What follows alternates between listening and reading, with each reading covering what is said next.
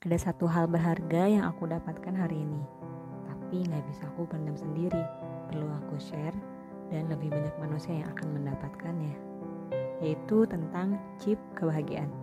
Chip ini Allah akan simpan di hati setiap manusia, tidak bisa dibeli dan tidak bisa dipinta. Bahkan ketika manusia di sekitarmu terlihat susah, nyatanya dia bahagia karena Allah menyimpan chip itu.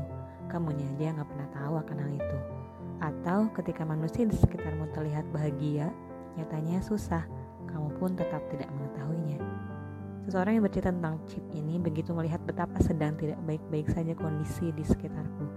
Ya, aku aku itu. Tapi beliau menguatkan betapa berharganya ketika kamu mendapatkan chip kebahagiaan itu. Ingat, tidak bisa dipinta dan tidak bisa dibeli.